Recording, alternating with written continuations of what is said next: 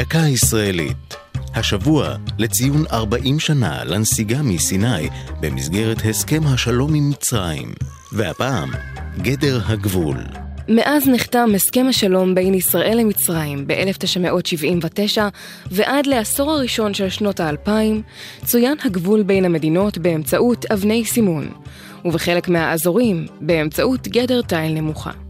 עובדה זו הפכה את האזור למוקד להסתננות, להברחות סמים, נשק וקורבנות סחר בבני אדם, וכן לחדירות מחבלים לשטח ישראל.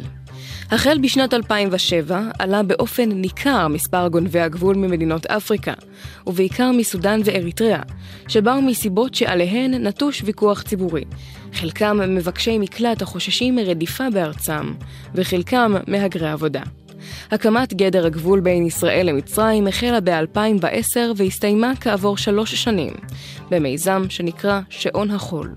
ההקמה מנעה כמעט לחלוטין את האפשרות להיכנס ארצה באופן לא מתועד. גובה הגדר חמישה מטרים והיא עשויה מכשול דו-שכבתי. חלקו האחד גדר תיל סבוכה ועבה, וחלקו האחר גדר פלדה, עמידה וחזקה. הגדר אמנם מסמלת את הגבול, אך נמצאת בשטח ישראל.